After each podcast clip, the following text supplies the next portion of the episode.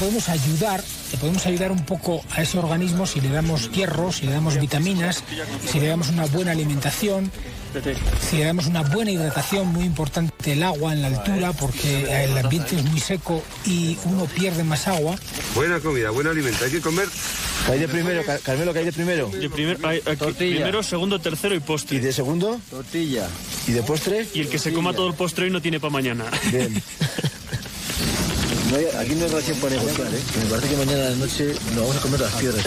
Por eso te cambio la de hoy, te doy la, de mañana a la noche. Ah, no, mañana vamos a comer las piedras. Igual decidimos todos bajar a cenar abajo que dormir aquí, del hambre. ¡Oscar! A Concagua Sensaciones. esto, es un esto es un fragmento de ese documental que narra pues la ascensión a la Concagua que ocho personas, una cordada de ocho personas llevaron a cabo pues allá por 1993 y 1994, porque la ascensión comenzaba el 27 de diciembre de 1993 y se hacía cima el 15 de enero de 1994. Así que hoy se cumplen 30 años de esa cima que hicieron, entre otros, Josema Casemiro, Serafín Zubiri y Javier Sainz de Murieta, a quienes tenemos a los tres al otro lado del teléfono. Así que, Josema, muy buenas tardes. Hola, buenas tardes. Serafín, buenas tardes. Buenas tardes. Hola. Y Javier, también muy buenas tardes. Hola, buenos días. Yo no he comido todavía. yo tampoco, pero aquí tenemos costumbre de decir buenas tardes después de las 12 sí, ya. sé, que, os, obligan. Javier, como siempre, auténtico, llevando la contraria. bueno, bueno, no pasa nada, no pasa nada. 30 años de esa ascensión que tenía pues algo muy especial y es que tres de esas ocho personas, que eran dos de ellas eran Serafín y Javier, el tercero era Alfonso Fidalgo, fueran invidentes. Eh, creo que no habréis... pero, pero yo no soy invidente, ¿eh? No. ¿Ha dicho Javier? He dicho Javier. No, sí, Serafín y Alfonso son invidentes, yo soy ciego. Vale, vale. bueno, ya veo que los diez minutos que tengo por delante humor, aragonés, van a ser complicados. Bueno, eh, digo yo que han pasado 30 años, pero ninguno de los tres que estáis aquí con nosotros hoy eh, habéis olvidado ese, ese momento, ¿no? Pues, pues, no, la verdad que para mí es uno de los días más, yo que sé, más especiales ¿no? de mi vida, por decirlo de alguna manera. Eh, parece mentira que hayan pasado esos 30 años y yo tengo que decir que hay un antes y un después ¿no? de, esa experiencia. A mí me marcó muchísimo, en positivo, por supuesto. Y, bueno, de hecho esta tarde voy a, sentarme tranquilo en el sofá a recordar el, documental y a revivir un poco todo eso, ¿no? Porque porque dicen que recordar es volver a vivir, pues un poco es revivir Lo, que, lo, que, lo que compartimos en aquella ocasión. Ajá. Josema, ¿cómo lo recuerdas tú?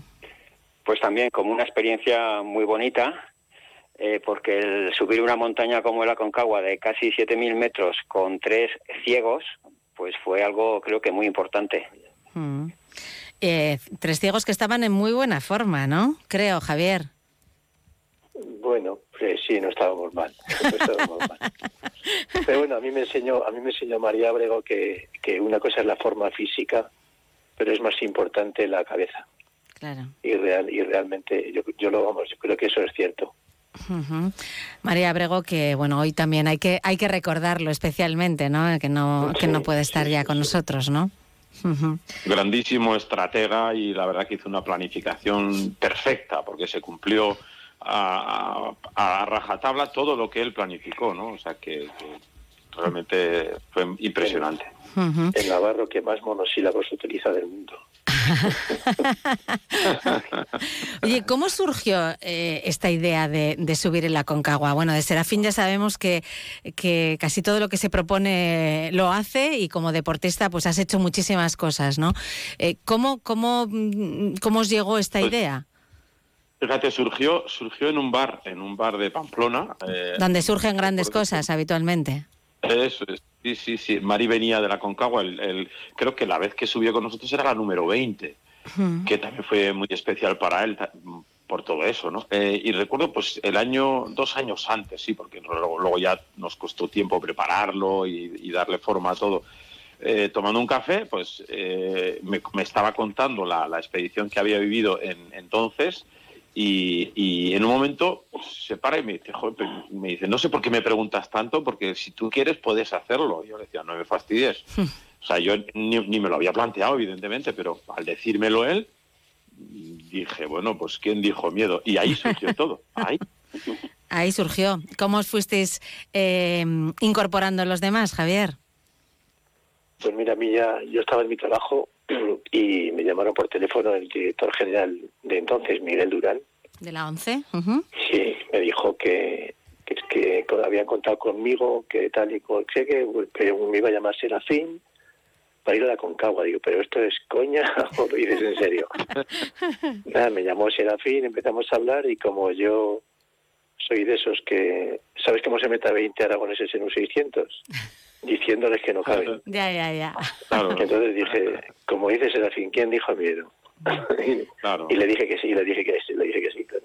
Madre mía. Tardé poco, ¿verdad, Serafín? En decirte que sí. Sí, no, muy poco, sí.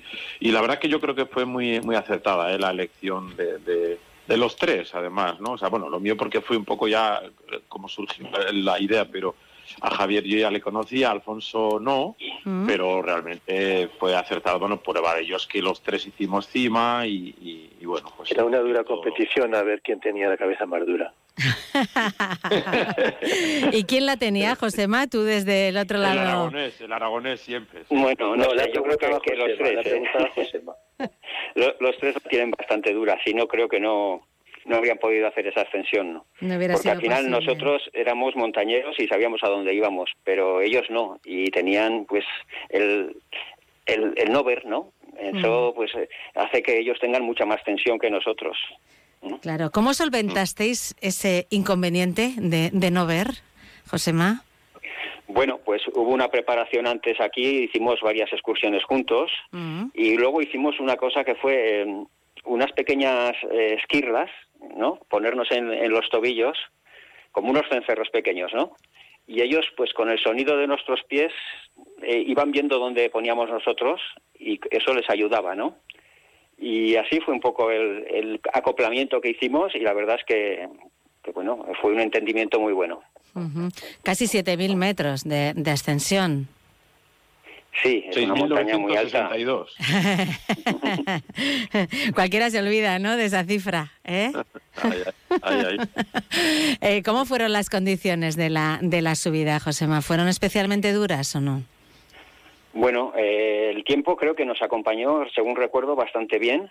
Hicimos una aclimatación antes muy buena en la zona de Vallecitos, donde subimos un monte más alto de El Plata, de 6.000 ya 600 metros. Por lo tanto, fuimos aclimatados a la Concagua. Y como te digo, creo que el tiempo estando allí nos acompañó bastante. Pero claro, subir hasta los siete, casi 7.000 metros mm, se hizo muy duro. Pero bueno, poco a poco, cada día íbamos avanzando y creo que hicimos todos la ascensión muy bien y todos llegaron muy bien a la cima. Llegasteis, eh, bueno, claro, lo recordáis estupendamente 30 años después, así que se supone que llegasteis bien o se os olvidó el sufrimiento en el momento de hacer cima, ¿no? Que eso también puede pasar, ¿no, Javier?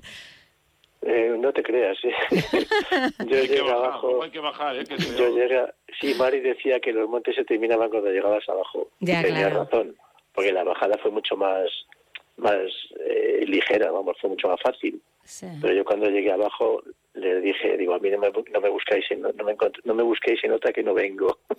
Pero creo que eso no fue verdad, porque después subisteis más, ¿no? Montes Sí, también. sí, sí, da, por eso era el cabreo del primer momento. Ya, ya, ya. O sea que se os pa- la, la experiencia en general fue positiva porque tuvisteis ganas de repetir, Serafín. Sí, de hecho ese mismo año hicimos el, el, el Mont Blanc y el Kilimanjaro, ¿no? Y, bueno, y más porque ya no se pudo, pero más que todo por eso, por, por tiempos, por porque es complicado. Se llegó incluso a plantear la posibilidad de hacer algún 8000, pero eso son palabras mayores, necesitas mucho tiempo, mucha planificación. Y bueno, ahí Sí, sí. en julio, yo en julio, aunque dije que no, ya estaba allí diciéndole que sí para ir al Mont Blanc. y a los 15 días del Mont Blanc o 20 estábamos en el Kilimanjaro, o sea que bueno. O sea no, que, menos, menos. Hicimos, hicimos cima en el Mont Blanc el 1 de julio y el 14 de julio estábamos haciendo cima en el o Kilimanjaro. sea, que lo que, sí, por lo eso que duran unos. Sanfermines, casi, casi, ¿eh? Sí, Sí, sí, sí, sí. total, total, total. Y no, nos fuimos directamente, di- directamente de, prácticamente de Suiza. Ya Sí, claro, a- sí, sí. a- o sea, a, África, vamos, a Tanzania. Pues nos hacía ilusión recordar ese momento, esos 30 años de esa cima en el Aconcagua. Así que os agradecemos muchísimo, Josema Casimiro, Serafín Zubiri y Javier Saiz de Murieta, que hayáis estado con nosotros hoy aquí estos minutos en Onda Cero. Gracias. Gracias a vosotros, un placer. Buenas tardes. Saludos para vosotros dos. Hasta luego. Más de uno.